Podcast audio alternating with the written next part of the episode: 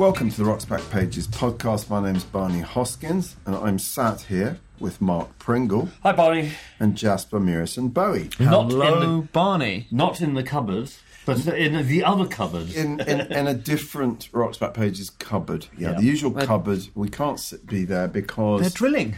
they're drilling What a joy. outside. Probably hear it from here anyway, but Yeah, and you'll, we've decamped or recamped or whatever. camped. you'll get camp some camp. ambient external noise anyway. After last week's stellar guest Neil Tennant, RBP's core session men returned to discuss everything that's new on Rock's back pages this week, including an audio interview with cult figure Buzzy Linhart and library pieces about Paul McCartney, John Cooper Clarke, and Loudon Wainwright and Son.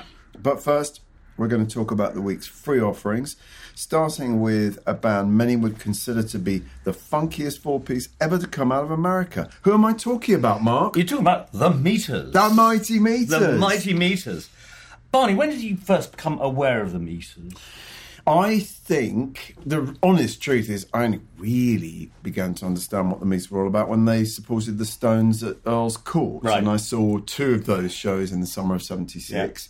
And I'd heard of them, but I don't really know what their place was in the story of American R&B and funk and New Orleans. Um, so it was only really subsequent to that that I understood that they were the kind of engine room behind kind of Allen Toussaint's sound, particularly in, in New Orleans. I mean, I'd, I'd been becoming increasingly aware of them over about 73, 74, 75. I became aware of these names on the back of Dr. John album covers, specifically Right Place, Wrong Time, and Desitively Bonnaroo, which is So essentially. you just see the same names. I see the, the I same see, names I see, the. I see Yeah. the same names. Those names are pretty fabulous, Well, incidentally. it the- absolutely, you know, Zig- Zig- Zigaboo Zigaboo Modeliste. The great, it must be the greatest name Got to be the greatest name. Uh, and um, I absolutely love it. Then I spent a lot of time hanging around at my friend Jamie, his girlfriend Janie's place.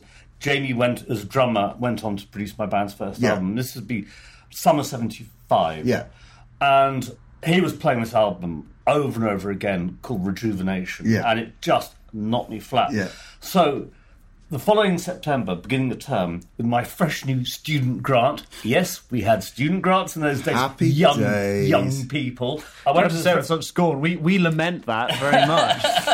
we, I, I went to this record shop in West Hampstead where I was living at the time, and I bought Rejuvenation. I bought Southern Nights Ballad and Toussaint. I bought Robert Palmer's Sneakers and Sally Through the Alley, which has basically got the meters Yeah. playing on it. And I also got Lee Dorsey's 1970 album, Yes We Can, Yeah. which again has got the meters Yeah. on it. Yeah. So I bought Yeah, yeah, four yeah. albums which were either the meters or meters associated. Oh, and I also bought Grover Washington Jr.'s Mr. Magic, which does rather let the side Less down. said about it, possibly. It's actually It's not bad. It's not bad. record, But record. but you know, records.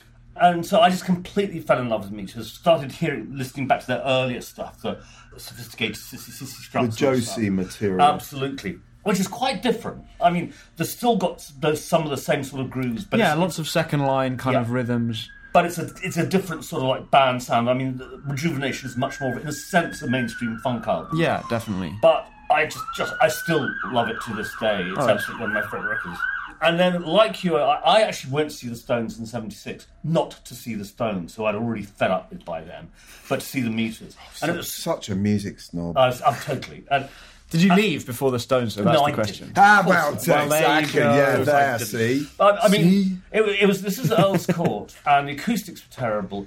The Meters played on a really small stage in Yeah. front of the Stones stage, remember that well. with the, the house lights up and a Yeah. sort of pseudo carnival. Really going, weird. going And on. nobody paying any attention. No one, No. except for well, To you. You. you, Yeah. I guess. And they, they really they didn't last long after that. They're Fire in the Bayous, the uh, the current album when That was quite successful, though. As a result of the Stones thing, I think it was one of them. Oh, commercially, I think it was one of their more In successful. fact, they never albums. had any great No, it wasn't. success. No, they not they really. had sort of cult acclaim Yeah. much more. They're, I mean, Cissy Strut was a top thirty hit in Yeah. America, but that was it in Yeah. terms of hits. And that was way back in 69. 69. Yeah, yeah. So, so I mean, they were important really for as much as a as a session band, as a studio band for the likes of Dr. John and countless other New Orleans hmm. R&B. artists. Going back to 65. Yeah, yeah, yeah, of yeah. Ab- absolutely. About know, three, four years ago, I saw that Ziggy Modeliste was playing in the Hundred Club in London, and I, I went along not expecting a whole lot. I mean, he is one of the great drummers in African American Oh, yeah. music, without a shadow of a doubt. And you know, yes, half the audience were people like me with grey hair and sort of middle-aged spread and so on and so forth. But interestingly, because the meters have some cachet amongst young people, Yeah. there were- Hi. Yeah, exactly. you know, the likes of Mr. Murison Bowie I'd over forgotten there. Jasper was young Yeah, for a moment there. Because he, it's 'cause he had older than us. Anyway, I think the word you're looking for is more mature. That doesn't necessarily mean older. There you go. But, but anyway, what was great was there was a substantial young audience for this show at 100 Club. And you could see the band. I mean, they were kind of young New Orleans R&B band with the elderly Ziggy behind the drums. And you could see them light up because it's kind of pretty girls were dancing to them. And they really raised their game. Yeah. And it was, it was really good. But Modeliste, in the room 100 Club, was he mic'd up? I'm not even sure he's mic'd up. Wow. He's that loud a drummer, Yeah, you know. yeah. And he was just jaw-dropping. Wow. Yeah, so that was a real pleasure. I wish I'd seen that. Yeah. That is fantastic. The reason we're talking about the Mighty Meters is because Cherry Red, of all labels, you know, Cherry Red, you would sort of associate with sort of rather fey indie bands from the 80s. But they do quite interesting reissued stuff now. So they, they have packaged together every Meters album. So the, I think the three albums they did Yeah, for yeah. Josie, and then the what three albums they did for Warner's. Yeah. I mean, there's at least six albums there. So it is the whole Meters story. And we put together a playlist on Spotify that hopefully will kind of illustrate just how extraordinary the meters were. Yeah. I mean, i you know, they sort of combined elements of Booker T and the MGs Yes. with, with sort of elements of James Brown, the famous Flames, Yeah. didn't they? But the, but they gave it, and it's such, it sounds like such a cliche to say it, such a specifically New Orleans flavour. Absolutely. Can, can can you just talk a little bit about about that and how that sound? You know, came about what they what they put in it and what they left out. It's a lot to do I- with the sort of second line Yes. rhythms, the, Uh, the brass bands, even though Yeah. they're obviously not a brass based No. or horn based funk band, they I still mean- use those kind of melodic and rhythmic ideas, particularly. I, I- I think there's some true. I think your comparison to Booker T and the MGs is, is appropriate in that they had the same basic lineup of Hammond guitar, bass, and drums. and we're at the heart of the sessions that Allen Ab- Toussaint ab- was doing. Absolutely. What, and what they had was Zigaboo Modeliste, actually, Yes. to put it bluntly. That he was a uniquely New Orleans style drummer and was probably the best. I mean, when you think about it, Earl Palmer was the original New Orleans drummer, correct? Correct. He goes to Los Angeles in the mid early Yes. mid sixties, leaving a basically a vacant A drum, a vacant drum seat for whoever's good enough, and it's Zigaboo Modeliste who is good enough. And he has a particular, as you say, second line style.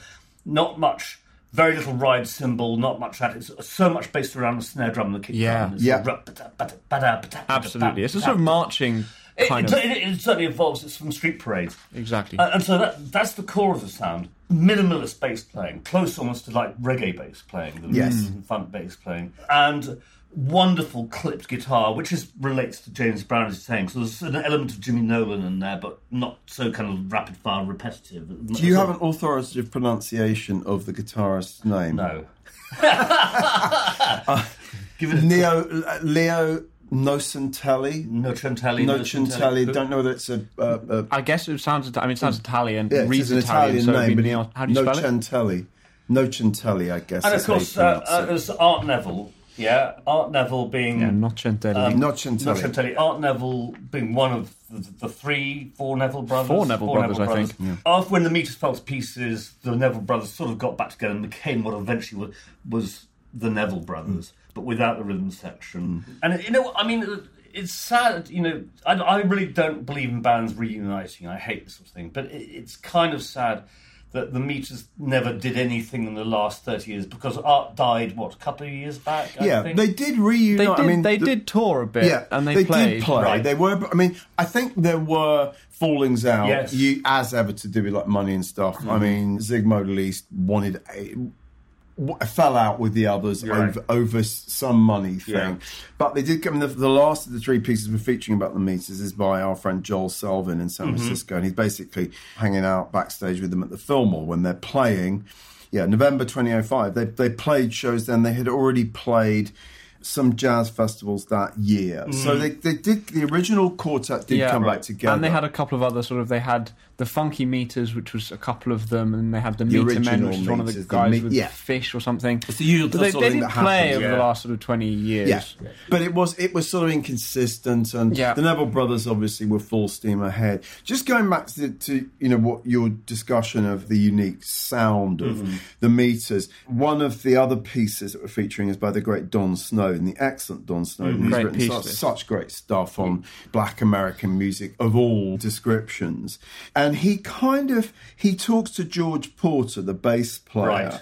and he maybe gets to the heart of this. He, he, he says that we used to play all over the backbeat, and I'm guessing this goes back to like '65 when they were playing on Lee Dorsey Yeah. sessions, Betty Yeah. Harris Yeah. sessions. You think about something like hmm. "Trouble with My Lover" by Betty Harris. It's such a unique soul sound, mm-hmm. and. He's, so Porter says we used to play all over the backbeat, but Toussaint pulled me and Leo's coat to hit that note and let it come through. The space started really happening when we started breathing and letting the snare drum pop out. Yep. You know, so that's quite interesting. So, Yes. I, I mean, I think when you listen to those great meters size, like Cissy Strut, Yeah. like Look-Ka Py Py, and so forth, it's as important what you're not hearing as what you are hearing. You're hearing a lot of space. Yeah, yeah, yeah. Cissy Strut. Yeah. There's so much space Yeah. in there, isn't there? Yeah. I think that might be a kind of key. And I think they also talk in this interview about how a lot of their tracks are driven by the bass playing the melody line, Yeah, which yeah. is very different Yeah. from Stax or Motown or anything else. I mean, you know, and they did evolve, as I say, into the, the rejuvenation version of meters, but it's still got the same elements. It's still got the same space. It's the And you've same got feel, I tracks think. like "Just Kiss My Baby," which are Oh. just oh. astonishing. I mean, "Hey Pocky Way." I mean, it's there's like three or four. Just Kiss My Baby is one of my favourite tracks of all time. It's, It's just when we did my, Brilliant our like 100 greatest funk tracks of Yeah. all time, which is nearly 20 years ago on Rock's Back Pages, it's still there somewhere. I think Just Kiss My Baby, we kind of end up voting it like literally numbered two or three. Something like we? that, yeah, something Behind like- like In Time by Sly and the Family Yeah. Stone and the James Brown. But Perhaps it was got a brown right bag up or there. something, you know. And, it, and yet it's so simple. Just it's so sparse. It's the So sparseness that gets that gets it so funky. I think. The bass line is just uh, it's just like it just goes over these very simple ground notes. Yeah. And Modeliste is just kind of playing around those, those Yeah, that it's foundation. wonderful. So One thing I didn't know that I learned from the Snowden piece was that apparently Zig wasn't the original drummer. No, correct. The other drummer developed some illness and went into the hospital. Zig came to sit in with us for two weeks, and when the other drummer came back and heard Zig play, he said, "Oh man, I can't ask for that job back." He voluntarily quit, and Zig kept the job. yeah, you still You know when you guy. beat, yeah. yeah. I feel like a king. Yeah. Cause I just kissed my baby.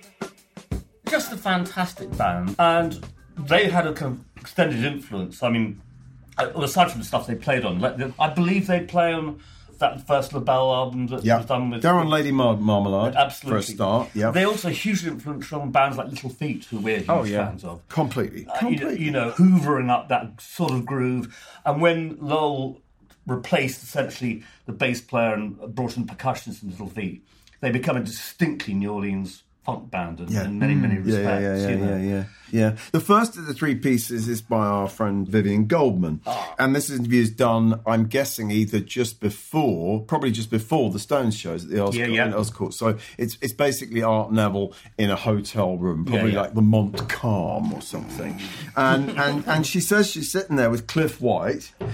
From the enemy, she's interviewing art for sounds, and there's you know someone from the record company, and so forth. Yeah, she says Cliff White from AN Other Music Weekly. so, but it's, think. it's it's it's Vivien like riffing in a wonderfully kind of Yeah. soulful way. It's a funny encounter, and Art Neville is pretty forthcoming. I think yeah. they sort of expect him to be a bit more guarded, and he's actually quite honest about you know saying kind of Toussaint took a little more credit. For the Than he- meters sound than perhaps he deserved to. Yes, but then again, you've also mentioned the, the George Porter quote, which actually points to Allen Toussaint having. So the truth is probably somewhere in the middle I of that. imagine, you Yes, know. and the fact that Toussaint worked with them over so many years, evolving his own sound. Yeah, right. It- It's always going to be a give and take in that Yeah. kind of working relationship. And- he will have taken as much as he will have given, Yeah. and I think that's how Yeah. that developed alongside But I each mean, the one thing Toussaint has is a broad musical vision, which I doubt individual members of the Meters necessarily had. That's possibly true. you know, I and, think so. uh, Yeah. and uh, he's, he's proved that over and over again in all kinds of different contexts. So, At the very end of the interview, Vivien writes, Art asked me, Aren't you going to ask me what I think of the Stones? so, so Vivien goes, Okay, what do you think? And, and he, he just kind of says what you'd expect, given that they're touring the world with the Stones. They're a dynamite group. They hang out with us, come into the dressing room. And we jammed on stage with them and Eric Clapton a couple of nights back. They're nice people. Cool. Yeah, yeah, of course he says that. and actually, you know what? They probably They were. probably were. They were in awe of And I think I think Zig went on to tour with Keith, Keith Richards. He as was in well, the so expensive. he was sorry. He was in the New Barbarians. Right, right. With Ron Wood. Oh, right. He was that drummer. I mean, the thing is, you know, you've got to give Stones credit is that they always were in the business of promoting black music on their tours. Absolutely. Going And that was back to- sincere. going right back to 69, you know, with Ike and Tina Turner Yeah. and B.B. King and so on and so Of course. forth. You, know, that that- that- that- that's what they did. Um, and, you know, you could, a lot of people say, yes, but they were ripping off black music. Well, That's a given. That's a given. It doesn't mean Yeah. that they weren't you know, helpful to some of these musicians. and they sort of did the right thing in that instance of using the platform that they then had sure. through the various advantages they had to then also lift other people Well, up, um, didn't Stevie their Wonder support influences them on the and where they 72 took tour? influence from. yeah. And he, that was at the beginning of him becoming a massive star. That Prince was, supported the Stones as well. I, don't, I can't remember how many dates that was, Yeah. but it would have been 80, maybe two. yeah, yeah, yeah. Controversy around them. Right. Prince was a support act Yeah. in some of the US dates. No, it's, it's, it's, you know, good for them. yeah. I'm not going to bitch about that. No, exactly. So, so that's the meters. And actually, at some point in the future, we will be adding Cliff White's audio interview Yes. with Oh, Neville, really? which is probably from this very hotel room with Vivien sitting in the You may, you background. may hear Vivien, yeah, Vivien. cackling in the background. Yeah, exactly. I Exactly. look forward to that. Yeah. Yeah. People say, people say. What do people say? What do people say?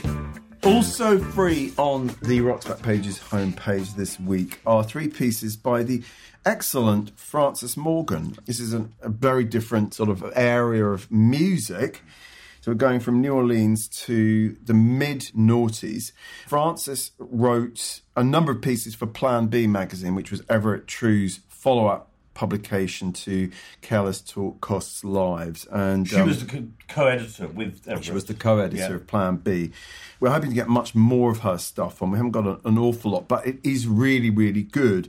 And it's also really interesting for me, particularly to read early pieces about acts that are now, you know, you'd have to say are really established, big name acts, like Joanna Newsom. An early interview with Joanna Newsom from 2004, and then a review of the Arcade Fire's first ever UK gig At the King's College. Union. At King's College, In London. exactly. They're really great pieces, as is the third of her pieces that we've picked, which is just a really a lovely piece about being, you know, someone of a much younger generation who is introduced to the first four albums by Can, who we talked about recently. Yeah. And it's just a, Yeah. a, a really lovely poetic piece. I hadn't read any of her listening writing. to Can. Yeah, it's, yeah. it's beautiful. I mean, it starts. My memories aren't sepia tinted; they're midnight blue and smile white, fleet-footed but with ash on my toes and holes in my tights where I kicked off my junk shop red suede boots in the corner. Long hair, long arms, long legs flickering. Mm. It's just very, Yeah. very Yeah. beautiful Yeah. prose. A real discovery for me. I really hadn't read any of her pieces No, I mean, I- I- and I'm really I- looking forward to looking for some more. Actually, Until we got those copies of Plan B, I'd never even come across the magazine. He has to Yeah. confess, you know. Yeah, But, it's exactly. good- It's good stuff. Exactly. And she writes of You Do Right, of course, from their first album, Monster Movie. Here's the Gnostic gospel of Malcolm Mooney, holding on by his fingertips to a groove that, six minutes in, threatens to become a tightly reined free fall. A groove that's smearing and seesawing, rough enough to send warm waves coursing up my spine, but sublimely sexless too. Music for a woman to walk tall to. Ah. And I think that's really interesting. yeah. There, there is something curiously androgynous, but not not sort of male. Not macho. No, no, exactly, no, it's no, not no, macho. No, I think that's absolutely right. Actually, that's really one of the great qualities of a bunch of the krautrock bands. I say the same about Faust as well. Yeah. is that this is the opposite, the antithesis of cock rock. Yes. you, you know um, Exactly. and because they were interested in textures and things like that. And Damo Suzuki as a singer is almost is quite feminine at times in, in, in his approach. So Yes. that's that's really interesting. uh, Yeah. saying that. that I that think was- so. That was good.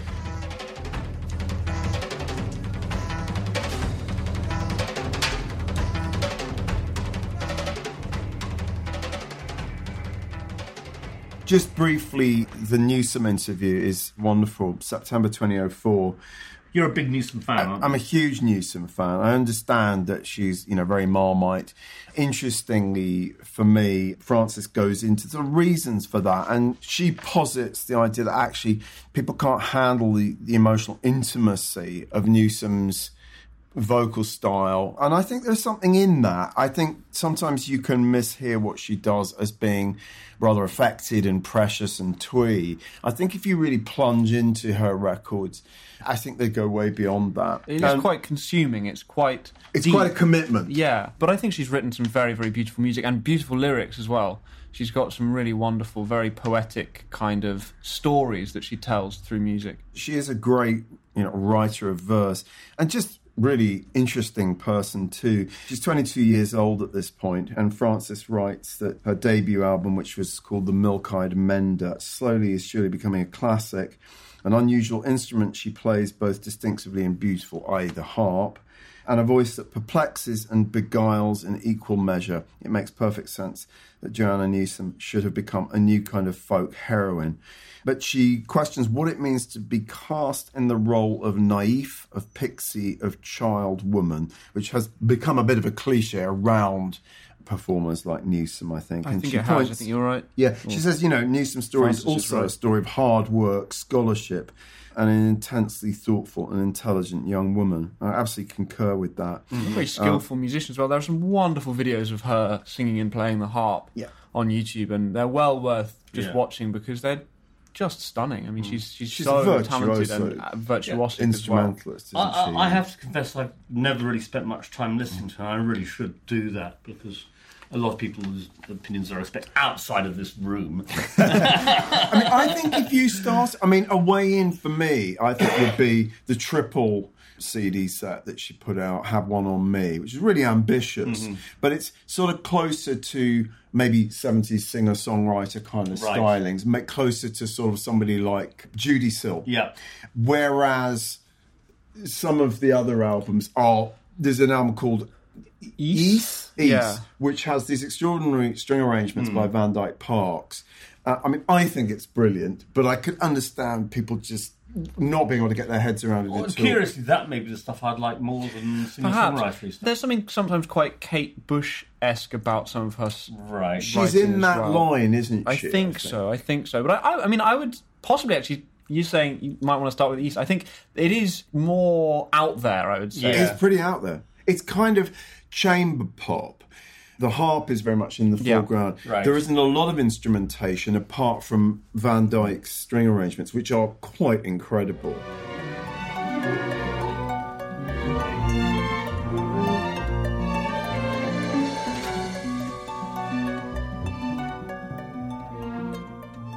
Harp's an interesting instrument because I mean it's something that I've been immersing myself in Alice Coltrane in recent recent Yeah. years, and she's an exceptionally good mm. good Oh, yeah. harpist in a obviously a very different context. They're very much like a melding of Indian and jazz things together, but the harp is really really beautiful. And then of course Dorothy Ashby, Yes. who I first became aware of when I was reading the sleeve notes to Bobby Womack's Poet 2. Right. And when those songs open with a great swirl of harp, looking for a way to say Very goodbye good and those point. sorts of songs. you Yeah. know. And suddenly realizing that actually the harp is can be a really fabulous instrument in contexts other than kind of cheese or classical Oh, music yeah. or whatever. You know, I agree. I mean, Dorothy Ashby is really interesting. She made a quite, she made a few records herself. She also earned a living playing harp in hotels. You know, because What that, generation was Dorothy? she, Ashby?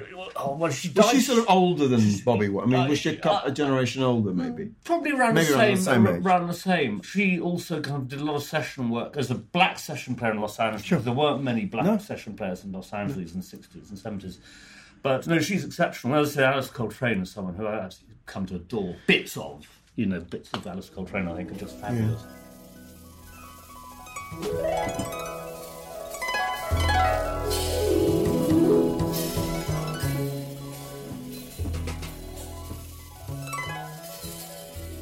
I have this pet theory that the kinds of eccentric, shall we say, female artists that kind of it's a line that maybe runs from sort of Laura Nyro through not really Joni obviously is much more accepted by a broader range of people, but Rickie Lee Jones, Kate Bush, Björk, Joanna Newsom. I mean, I sort of think that a lot of men have real difficulty with that music because it's so different from sort of meat and potatoes Yes. male rock, and they're kind of offended by the sort the eccentricity, the risks that The these voice, the, artists the take. strident voice. Yeah. Well, you see, I mean, I don't mean I don't mean no. literally the vocal. I mean the artistic voice. Exactly, but but I think men hear it as slightly, sometimes a bit what hysterical. There's a very misogynistic attitude to those mm. kinds you're of right. performers, and I think it has a lot to do with actually they just feel uncomfortable at how, in a sense, uninhibited Yes. the singing is. You know, and I think and, these- naked, and nakedly feminine as well. And nakedly You know, feminine, so- exactly. So,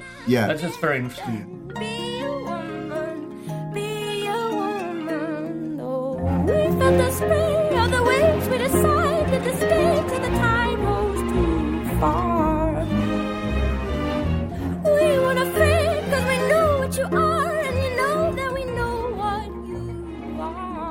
Anyway, so th- three pieces by Frances Morgan. Hoping to add a lot more. Hoping perhaps we'll get her in for the podcast one day. That'd I, be great. I- she she was briefly the deputy editor of the Wire, Right. which we all revere, of course. We do. So, Mark, you're going to tell us a little bit about the audio interview. Yes, well, actually, I'm going to throw it straight back at you. It's Steve Roeser interviewing Buzzy Linhart, who died last week, week before last. Yeah, about 10, 12 days. ago. Right, in July 2008. But, Barney, tell us who Buzzy Linhart was. Well, I, I, you know, I have to confess, I'm no expert on Buzzy Linhart. I mean, he's a pretty obscure figure who we might not even be talking about if his name wasn't Buzzy. Do you know what I mean? Yeah. Sometimes, you know, having a kind of eccentric name gives you a little, more I mean, posterity. He, I mean, he, he was sort of out of that white blues American tradition uh, in which you keep people like Geoff Muldaur and so on. Exactly. He was a sort of Greenwich Village guy. Yes. Who played around the village, and we'll be talking about the Cafe Au Go Go in a minute. absolutely. And he sort of pops up here, there, and everywhere. Not quite as Zelig, but. It, it could have been Yes. Zelig. You know, so he has a song on Carly Simon's first album. Yeah. He co-wrote Bette Midler's one of Bette Midler's signature songs, "Friends," Yes. with Moogie Klingman, who later played with Todd Rundgren in Utopia. I mean, this is, it's very New York. Yeah, yeah. And you know, he was a guitar player. He was a vibraphonist, um, and he was a sort of fixture. But he faded away. Well, he really did fade away. because he's a mediocrity. Well, I'll leave. I, I'm glad you said it, so I didn't know, have to. I never like slagging Yeah, people off. Ye- yesterday we played what Linhart The is two, about. two or three albums Yeah. on Spotify. And I don't they- think any of us really were they- grabbed by them, to be They, they were honest. terrible. They were pretty- Call not- a spade a spade. They- they were pretty- they were pretty He's shit. gone now. We can't hurt his feelings. But this interview is pretty interesting because, as you say, he was a scene stirrer in like Greenwich Village, and he firstly talks about how his version of he did Dino Valenti's Get Together, which the previous the Kingston Trio recorded in '64, but otherwise everyone had forgotten about. Then he was doing a gig at the Cafe Au Go Go Yeah. with the Youngbloods, Right. And he basically gets kind of he gave it to the young bloods, Right. then had a huge hit, Huge with, hit it. with it, yes. Uh, and he's slightly resentful. You know, it's kind of like that should have been mine. And this is that's the tone That's the sort of story of his life. that- in that's a way. and the Should have tone- been me. The Yeah. tone throughout this interview.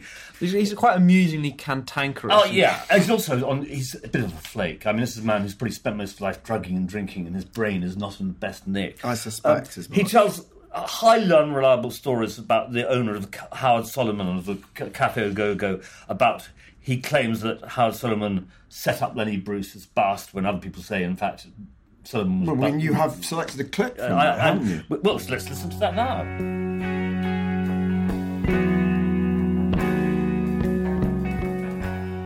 one of the most horrible things that Howard ever did, aside from warning the bands at the beginning of the week that if they got caught smoking marijuana in the dressing room, that he there would be a fifty dollar fine. Then he would walk into the dressing room while you're warming up, say, "Hey guys, you got any pot? Come on! I know you got a little pot. Let's smoke. Come on, let's do it." And then you'd smoke with him. He'd get high, and at the end of the week, he would give you a, a fifty dollar fine for every night that you smoked a joint with him. Oh, jerk. The worst thing he ever did, he called the police. He, he went out to the corner phone and he called the police, and, and he's the reason Lenny Bruce got busted at the Cafe Au Go Go. He wanted the publicity. He wanted the front page of the newspaper. He was just rotten. Howard Solomon went out to the phone on the corner of uh, Bleecker Street and Thompson and put a dime in, which was what it cost then, of course, and called the police. Claimed he was an elderly person who had been out to have a wonderful evening with his elderly wife, and they were just aghast to find this man coming up on, on the on the stage and and saying all these pornographic things. And the police came right over and busted Lenny Bruce, and the Cafe Gogo was packed every day for the rest of the city. Just a horrible, horrible, horrible fucking guy. I love the idea of going out for a pleasant evening with your elderly wife and choosing to go and see Lenny Bruce At the Cafe um, Let's go see Lenny. Yeah, uh, so uh, the, why this interview is worth listening to is there's, there's a lot of really good stories in it. You know, he talks about this guy Jimmy James playing around the corner at the Cafe Wha?, of course, Jimi Hendrix. He had a band called the Seventh Sons, and their drummer Serge Katzen was apparently useless, and he blames this useless drummer, who he felt unable to fire, for the reason why the band were unsuccessful. There's a lot of that sort of Why did he feel unable to fire him? Just I, yeah, couldn't- it's, it's, just bullshit, you know. Frankly, um, that, that, that he was po- he was coached by Steve Paul for the scene. He jammed with Jimi Hendrix. He went He's to England. on, he's on a Jimi Hendrix record, isn't he? he, he, so he claims on this, you know. Oh, yeah, he's, he's actually on Electric Ladyland. Yeah. I'm not quite sure what Playing he's doing. I think play, Vibes. playing Yeah, vibes. I playing think he is playing vibes. Which is, you know, that's a qualification It's a of claim some sort. fame. You know, I wouldn't mean, mind being on if Jimi you'd Hendrix. been on it, you'd never hear the end of We would would. never ever hear the end of it. Never hear the end of it. And this week we'll be talking about when I played on Electric Ladyland. um, he goes to England as part of a tour where it turns out no one's got work permits and he finds himself stranded. And he'd been pursued by Lou Reizner for the Mercury label. And he says Lou Reizner's a gangster. I mean, just this is the tone of this interview. Everyone's just shitting a gangster. You know? Lou Reizner's a gangster. And he said no to him over and over again. Then he's stuck in England. And because he needs bailing out, he calls up Lou Reizner and signs Mercury. Then, of course, that record stiffs, and he blames it on everyone but himself. You know, it's that's that's the nature of this this interview. You know, and he's, it's, he's, it's the stories are great, but you know, it's not someone you want to hang out with particularly. It's got to be said. Yeah, I mean, you know, you asked at the beginning, to tell us about Buzzy Linhart. It's just, he's one of those names Yeah. that you kind of, you know, That I'd never heard before in my entire life until No. probably Tuesday this week. And I know you were delighted to hear it when you did finally hear it, Jasper. I think you said something like, "Oh, great, Buzzy Linhart. Is he another of those useless old white folky singer-songwriter types?" To which I could only say, "Well, broadly, yeah. I mean, but, but you know, we listened to the stuff yesterday, and it isn't great. I'm afraid it is. It's, it's no, it's, Sorry. wor- it's worse than that. sorry, Worse sorry, than not great. sorry, Buzzy fans. So Zero out of three for Buzzy on this week's Uh, podcast. he, tell- Bye-bye, he- Buzzy. He, he tells an amusing story, which we'll play at the end of the podcast, where he does the foolish thing of buying Son House a bottle of whiskey, uh, and then everyone says to him afterwards, "You never buy Son House whiskey." Because Did you buy Mr. House some whiskey? Mr. House. Mr. House with with hilarious results. Yes. So that that's that, that's That's to basically- look So forward stick around for that.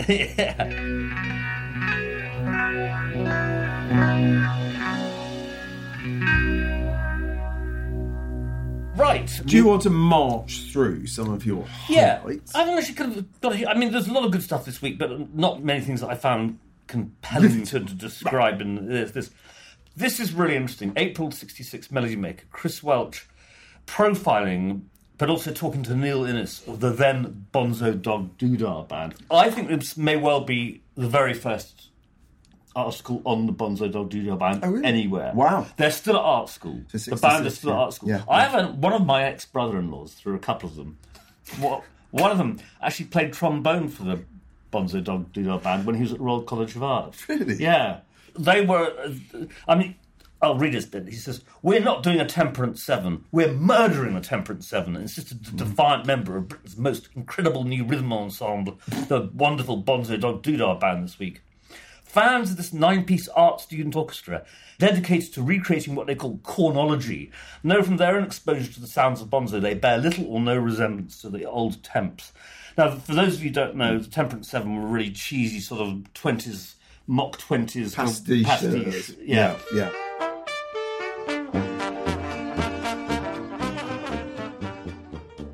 Well, the Bonzo Dog Band were a quite different creature altogether.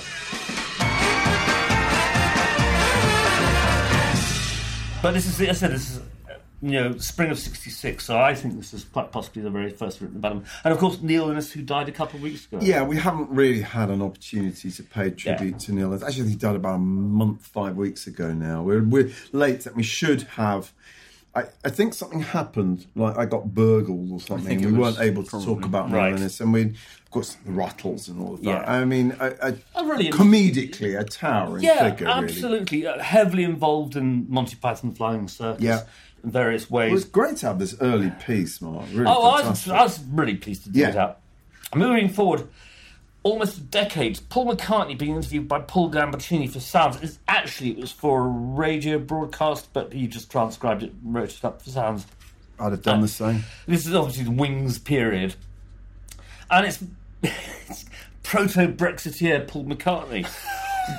one of the worst fault. One of the worst things almost about the common market is that miles are going to become kilometres. He later So on says, terrible. "Whoever's going to change kilometres to miles is going to be reading a book in ten years and say." Ah, miles. They were good, weren't they? It was a nice word, wasn't it? Then later on, he says, The millimetre isn't even that clever a measurement. I understand it's more modern and it's easier being in tens, but I know it's not for me. The millimetre is not for Macca. That's just sublime. What a ridiculous thing. I mean, It's, it's, it, it's, we, we also haven't moved on from Miles yet, so well, I, I- quite. You know, Exactly. uh, you know, this, Did I suppose that McCartney speaks to the reticence of the British public. leave? Do we know? I, I, don't, I don't know. I kept his head down. If, if yeah, that's it's probably because he knew felt. someone digged out this article.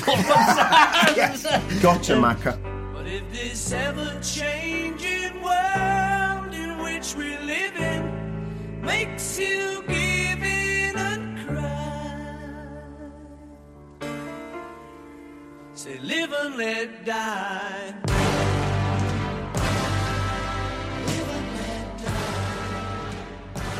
A year later, Brexit um, handed. Maureen Patton, or Peyton, for the Melody Maker, November 76, reviewing Johnny Guitar Watson at the Hammersmith Odeon. Now, we've got on the site two other reviews of that tour, but from Newcastle University. One by our friend Cliff White, and the other by Vivien Goldman. Vivien was big on Johnny Guitar They both rave about these shows, even though the show they saw was ragged, it was early in the tour and so mm-hmm. on and so forth. Maureen Payton really doesn't like it at all. And the thing is, there were two Johnny Guitar Watsons. There's Johnny Guitar Watson, 50s, early 60s jump blues artist. And then there was 70s Johnny Guitar Watson, Funketeer. funk, funketeer. And she obviously was really loved the old blues stuff. Okay. And so she says the audience likewise seemed unsatisfactorily split down the middle between those relentless party partying in the aisles to I Need It, sung three times, and those who had come for guitar chainsaw massacres and got only two golden oldies from his virtuoso days. A sorry tale. So Ain't that a bitch? Ain't that a bitch? Well, you say, it's funny you should say that because if you read both of Cliff White's and Vivien's, they end the very last line is "Ain't that a bitch?"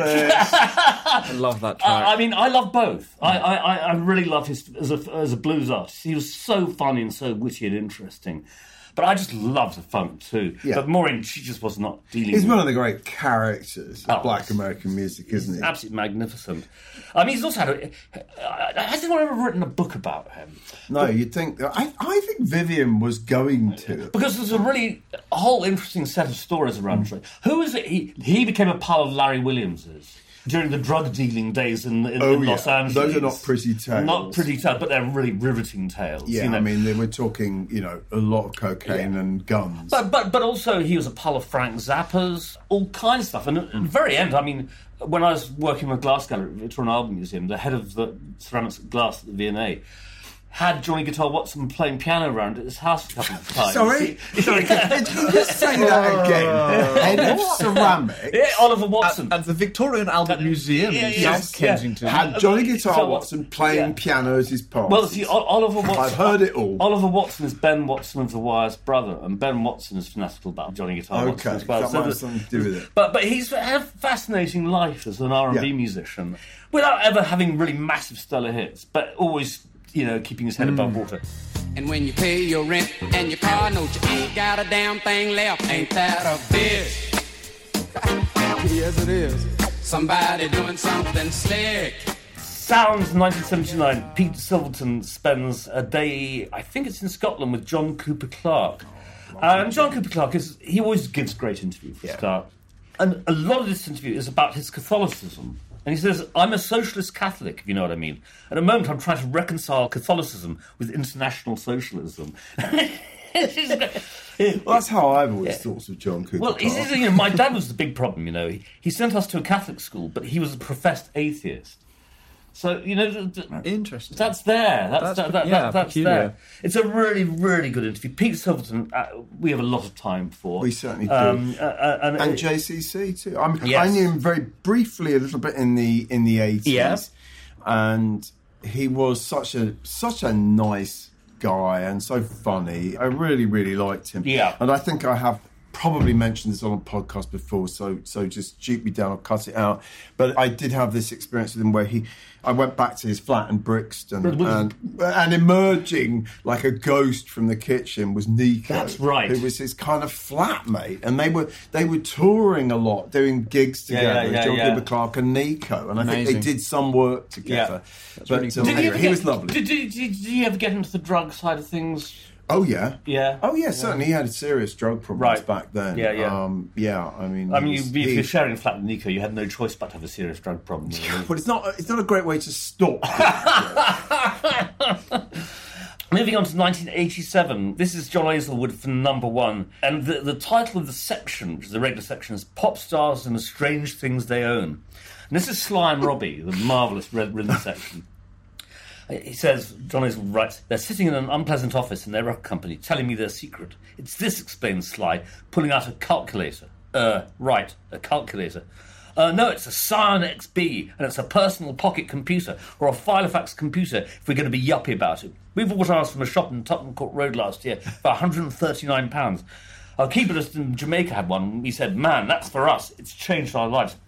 I always love reading things about old technology when it's new. Neil Tennant mentioned the Psion Did in he? that 1996 audio that we had last Yeah, week. He yeah. talks about Well, his Psion organizer. That- that- well, this has been in, this is '87, so it's, it's, it's Even a pre-organised. Yeah, 139 pounds in 87. A lot of money. Lot. Quite a chunk. Yeah, for a pocket I, device. I, I just love articles about dead technology where people are extolling it as like Mm. As the if it is future. the, yes, the, the brave new future. yes, and this is this is it. It's so know. quaint now, Yeah. Mm. I know. 1999. This is really interesting. It's a, there's a series of, of interviews by Fred Schruers with fathers and sons in Mm. music. Oh, that's Uh, interesting. and this one is with the Wainwrights, Loudon and The Wainwrights. At home with the Home with Wainwrights. Wainwrights. Loudon and Rufus. Now, I think we all know that Rufus's relationship with his father was very complicated and quite distant. He was And Martha's too. Yes. Yeah, yeah. So on the one hand, kind of Rufus is quite generous. So I'm only starting to understand a lot of his life right now. For the longest time, I resented my father and hated him. But now that I'm in the same business and I'm touring and doing the same things he's doing, I can readily understand why he acted the way he did, why he wasn't around so much, his whole life out there, which is Sure. meat and potatoes, straightforward stuff. Loudon, on the other hand, says, if it's your own kid becoming famous, it's difficult. You're jealous of youth and certainly, in his case, talent. At the same time, you find yourself sending his record to people and bragging about him. I felt very uncomfortable with having a hit with Dead Skunk. I don't think Rufus is going to have that problem. I've seen him. He's very happy in limousines. He's totally at home leaning on those plush leather seats. and something ever so slightly catty about that, isn't it? I love the honesty of the Wainwrights. I have to say. I mean, you know, Rufus was a pretty fucked up little kid, and, and Yeah, yeah. did go on to have addiction problems, uh, as as many children of entertainers do. Yeah. But actually, I think they've kind of it's, there's been a hard fought peace Yeah. in the Wainwright clan, and my great memories of seeing when I interviewed Rufus in New York in about 2001. I saw him play a show and he introduced. There's a famous Loudon song called Rufus is a Tit. Yeah. which is brilliantly all about dad's jealousy that, that little Rufus gets to suck on mum's tit. Yeah, yeah, basically. And, he, and so Rufus decided to, to, to do a cover of this live. And he introduced it by saying, in his wonderfully camp voice, Is a tit man? Hmm, maybe not, Dad. Think a little lower. Always stayed in my mind. Uh, yeah, no, I mean it, it's a really it's an interesting interview. Um, you know, it was the two of them obviously interviewed separately, but I suspect of that whole section of Rolling Stone interviews that I'm going to be putting to the library over the next few months. what other Um, combos are there? There's the the Cooder father and son. Cooder? Yeah, Ry Cooder and Oh, his Ry son. Cooder, Yeah, sorry, yeah, yeah, yeah. Um, yeah, yeah. There's the Marleys, even though Bob is not interviewed because Right. he's dead. yeah, it's difficult, that one. Uh, I can't remember offhand. There are, there are a bu- bunch of them, Okay. But I suspect. great This, idea. but I suspect this is going to be proved to be the most interesting of the, of the last. It- it's you know. actually a really great idea, I think, because I think it, it, I suspect it really is There are quite lots of dynamics to yeah. be explored and worked through for, Yeah. Yeah. But also- kind of Yeah, the, the whole slaying of the father, Freud, Freud's whole Yeah. line on you have to kill the father. you know. Also, this is the first generation of musicians who are second generation, Yeah. effectively. Yeah. This is a quite recent phenomenon. I mean, an early example was Marty Wilde's daughter, Kim Wilde, was a very early example of this. But, you know, when you think about it, the musicians of the 60s, their children in the late 80s, Yeah. 90s would be coming through, Yeah. and some of them choosing to follow their parents, Yeah. their fathers or mothers into whatever it is that they did. And Ru- Rufus Wainwright's interesting because, you know, the female side of the family was interesting in a sustained way over many years. I mean, his sister, I think, has made some really interesting records. And the, the McGarrigles, that's mother and aunt, Fabulous. is just one of, it's just a, just a gorgeous yeah, just the coming together of those two families, I think, is so interesting Yeah. in itself. You know, And you know, imagine being brought up in a household where singing and song was absolutely central to what everyone did. Mm, mm. Must must be you know really quite something. I mean, normally the sons and and for that matter daughters of really talented musicians tend not to be as good. Mm-hmm. That's you know, like Stephen Stills' son or the Marley's boys or you Bob know Dylan's. Dylan. I mean, new, they're so overshadowed by the achievements of their parents. But I think in this case, I actually think Rufus. Is a, a more special talent than than Loudon. I like Loudon's record. I think he's very funny. No, I agree with and- you. But I think Rufus musically, this, Yeah. it's such it's so much richer, and the the canvas is so much. and bigger. Loudon knew it. And, as, and he- I as think he said Loudon in that- kind of knew it. As he says Does there. he say in this? I don't know if I read it in that piece where he, he actually he, he's quite honest about being disappointed that he's not going to get necessarily get a grand, Yes, grandchildren yes, from yes, Rufus. yes, that not was- that it follows, because actually, as it turns out, Rufus and his husband do have Yeah. children. And do, and do- they- his sister had children as well. I don't know if Martha's got kids, and they have a very funny relationship Well, as well. indeed, There's a wonderful. We mentioned Van Dyke Parks earlier. One of Rufus's great tracks is called. I think it's called. It's not. Can't be called Little Sister because that. But it's got sister in the Mm-hmm. title. Little sister. come and sit beside me, beside me, and we'll play a tune on this old piano. And it's just a brilliant, brilliant song about sibling rivalry. Right. About Yeah, Martha. yeah. Yeah, I was going to say it's another another probably article series to be written about siblings in the music industry. Well, Exactly. and there are lots and lots of. And they all hate each other.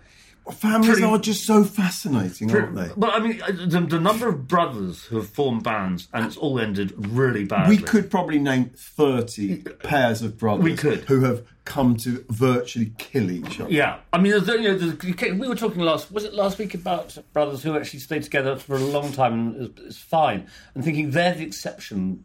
You know, the, the rule is Who were they? I Can we- can't I know, but we were, and you're Yeah. right. And there, they, there probably is only one yeah. exception to the But rule. then you think about the Kinks. I mean, Oh, just yeah, the, awful. the, it's just the Gallaghers.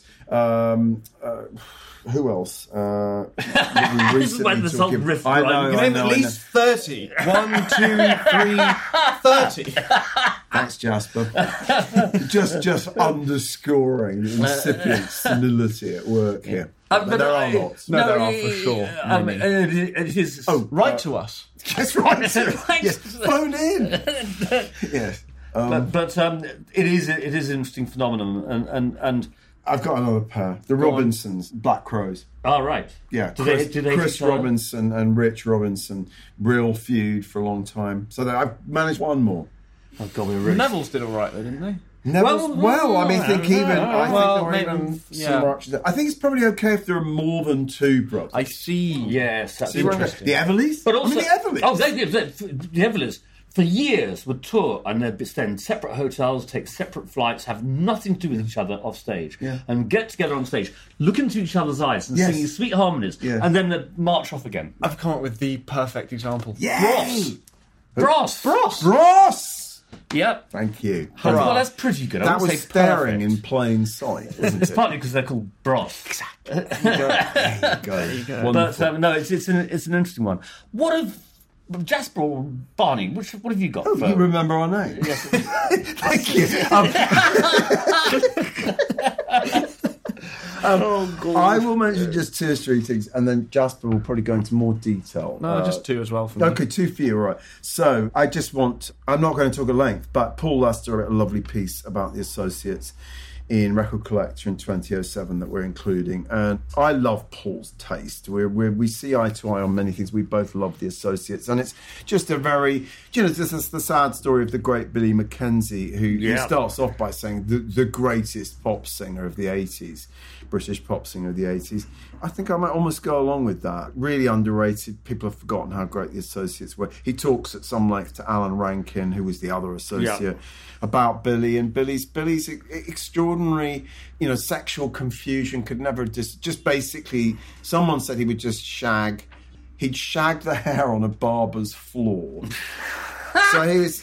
What a metaphor. Yeah, yeah. But then you know, some years later, he he killed himself, Yeah. and and you know, it was just really heartbreaking. The other the other piece I really actually enjoyed was the story of Wheatus's teenage dirtbag. Oh, man. which is just one of the immortal pop songs of the last oh, sort of fifteen years. It's sort of dreadful, but rather wonderful yeah, too, it's isn't pretty it? dire, What's interesting is, and I can't remember the names of the, the two people. This is Henry Yates, who writes quite a lot also for classic rock and other magazines. But he just he interviewed the main songwriter and the guy that helped to write it and produce it.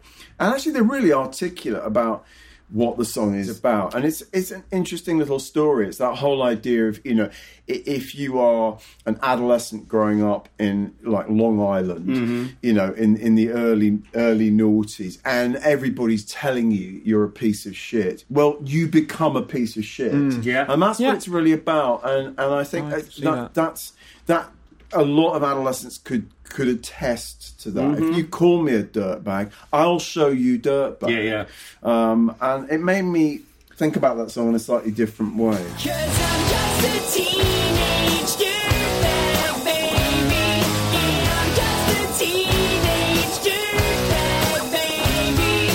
Listen to Iron Maiden, baby. What are your offerings? First of all, Flying Lotus at Colston Hall in Bristol. Flying Yeah. Lotus is a producer of really quite intense and out there electronic music, Right. who I really rate. I think he's fantastic. He also has a label called Brain Feeder. Thundercat is on that label. Mm-hmm. Right. So, kind of that intersection of jazz and electronic music. He's sort of at the forefront of that in Yeah. a lot of ways. And in fact, I think he's Alice Coltrane, earlier mentioned. I think he's Alice Coltrane's nephew. I think he is. that right? That's absolutely correct. And This is very interesting because when I was on New Year's Day talking to Sean O'Hagan from the High Llamas, and he's become really interested in this this specific area. He said for years, he's about he's a bit younger than me, probably around your sort of age, I'd guess. But you know, for a long time, like a lot of our What, generation, 93? yes, that's Yeah. that. For a lot, like, like a lot of our generation, he just re- was rejecting all new music he heard as being just a revamp of the old stuff, and suddenly he started discovering these people. Like working- Alice Coltrane, you mean? no, no. Oh, Flying Lotus and Exact- that lot. Exactly. Yeah, these LA F- f- people, f- yeah. Finding this new generation, and also a lot in London, where there's There's a intersecting jazz fantastic London jazz scene that I've sort of waxed. Yeah. Yeah, lyrical you're about previously. Well, we'll get yeah, Sean into. Yeah, but about Flying Lotus is great, and, Yeah. and Stephen Dalton goes to see him perform, and I mean, other Brain Feeder actor on the bill as well. Mm-hmm. Thundercats there, and Stephen Dalton concludes saying, immersive, inventive, and ablaze with audiovisual bling, this dazzling experiment in sensory overload had one foot in underground club culture and another in Tate Modern's Turbine Hall. Yeah. And I think it is really interesting the way that he just blends all these disparate sort of influences and ideas into this really vivid kind of intense, as I Yeah. said. Out of interest, what component does rhythm have as part of this? A big component, Yeah. a very But big what component. sort of Not all his pieces are rhythmic. But there, there's There's quite a lot of more sort of ambient yeah, there, sort of there are more ambient on, sort of things yeah. as well. But there's quite a lot of skittering rhythms, Right. Quite frenetic, quite fast, and So it's a lot like out of drum and bass, bass yeah, to some degree. Yeah, to an extent. I mean, there's a lot of sampling that he will do Mm-hmm. of, of certain things and sounds and synthesis as well. Mm. It's quite mixed, actually. He has done a lot of different stuff. I mean, the album that really captivated me was called You're Dead. And it's really short. It's like 33 minutes long or something, and it's kind of magnificent in its blazing I trajectory. It love the sound of the mm. 33 minute album because one of the problems we all have with music is long. that people make records for 30 far minutes is a long. good length Yeah, for a, a long player. yeah.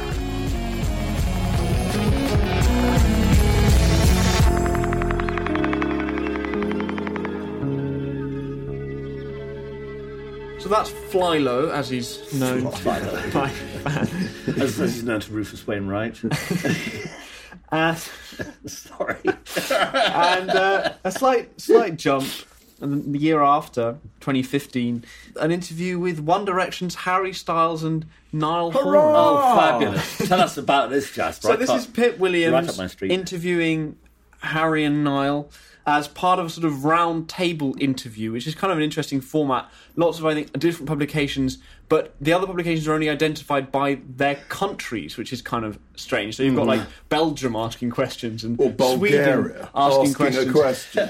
And so I've actually the, the quote that I picked is Eurovision Song the quote that was actually Sweden asking a question. This is this is actually Pip is writing for Coup de Main, the New Zealand, and this is Sweden asking.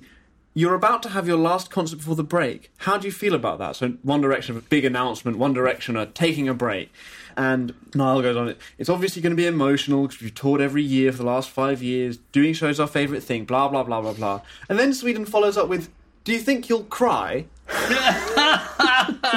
Niall goes, oh, can't tell until we're there, I suppose. Harry Styles, things like that is usually things that sink in afterwards. I think we're going to enjoy the last show. They're quite sweet. I, I mean, Yeah. One Direction get sort of mercilessly slagged off at all times because of As this sort all of, hugely you know, successful boy bands do, for Absolutely. the most part. And Harry Styles has actually been reasonably successful with his solo career, unlike a lot of Yeah. boy bandiers. yeah. I mean, I don't know. I haven't really. I mean, I've heard actually reasonable things about his latest record being sort of pretty decent pop record. I haven't spent enough time listening to it to be able to judge that. Have you spent not- any time listening? To, it? I tried to listen to it on the tube this morning, and I sort of zoned out and forgot that I was listening to it. So I don't know what that says about Well, it. actually, there's- there's- that that process of what happens to people when they leave boy bands is it can be quite interesting. And of course, take, Take that, That story, is- is- Robbie. Mm. Yes, I mean where Barlow was the one everyone assumed was going to have the solo Yeah. hits, and he went about it by by, by being as yellow card. He went about it by being as conservative as he could, you know, trying to turn himself into some middle-aged singer-songwriter sort of thing. A bit of Elton, a bit of Paul McCartney Yeah. in there. Well, Robbie Williams, who no one was expecting to do jack shit, who after he had left the band was then seen at Glastonbury getting smashed with mm. Oasis and mm. sort of. I saw him wasted backstage at Earl's Court with Oasis, Yeah. and he was fat and pudgy and Yeah. drunk. And I remember thinking, "You're already a has been." That's right. And then Lo and behold, lo and behold, he has he's the one who has the massive hits. Oh, yeah. you know, and actually sustained for a few years a really m- monumental career. It seems to have rather petered out now. I think I think he's he, he's run his. He, he course. mostly hasn't seems to got much spend his time on the roof of his house pretending to be Robert Plant to irritate Jimmy Page who lives next door. That is a full time career, that is a full-time career. And a but he doesn't get worthwhile paid one quite also. as much as he did for, for selling Yes. out Knebworth. But I mean, that was a re- that was an, was an interesting story, regardless of what you think about the any of the artists concerned. Yeah, there's there's, there's this good dynamic going on. So take that. That's that. take that, Jasper. Is that it? We're Take done. One Direction. Thank you. Uh, I think I think that's it. Just to say, we will be back next week with the great Michael Watts, Oh, fantastic. the man to whom David Bowie had confessed to being gay, even though he wasn't gay, in 1972. And who has written much else besides and doesn't want to be known just for Doesn't that. want to be known just for that. No, Michael a- Watts is one of the great Absolutely. music writers. Absolutely fantastic terrific. I mean, writer. we, we were Really great writer. extolling his Laura Nyro piece last week. We were. He's very funny, you know, um, quite acerbic, I- I- and uh, had to be had to be really cajoled into. He sort doing of emerged, podcast. what, 72, 73 at Melody Maker? I think he might have been there even earlier than Yeah, that. He was but- part of that intake, Richard Williams and so forth. People who came off provincial newspapers who actually Yeah. had learned how to be journalists. Yes, and could do shorthand and things And like Melody that. Maker had five or six of them, and good. Well, great. Well, we will talk in depth about that. Yeah, next yeah, week. yeah, and, yeah, yeah. Um, that wraps it up. We'll be here next week, hopefully back in the main Rock's Back Pages cupboard. Yeah. Studio With- One. with Michael Watts. Thanks for joining us today. Thank See you very then. much for listening. Yeah, bye. Bye-bye. But you got to have friends. And nobody told me anything about anything. But when Son House said to me, "Boy, I want you to get me some whiskey," I didn't know that you couldn't get whiskey for Son House, but I knew ten minutes later, and uh, I went in and got him. Just it was just a, a two pint or something, and uh, but ten. Ten minutes later, he was going, I'm Son House, king of the blue. I'm Son House, the king of the blue. He didn't even put a a S on there. And when we got to the loft, Baby James, which was the name of Skip James's wife, Baby, mm-hmm. said to me, "You didn't give Mr. House any whiskey." Son did his entire set three times in the dressing room.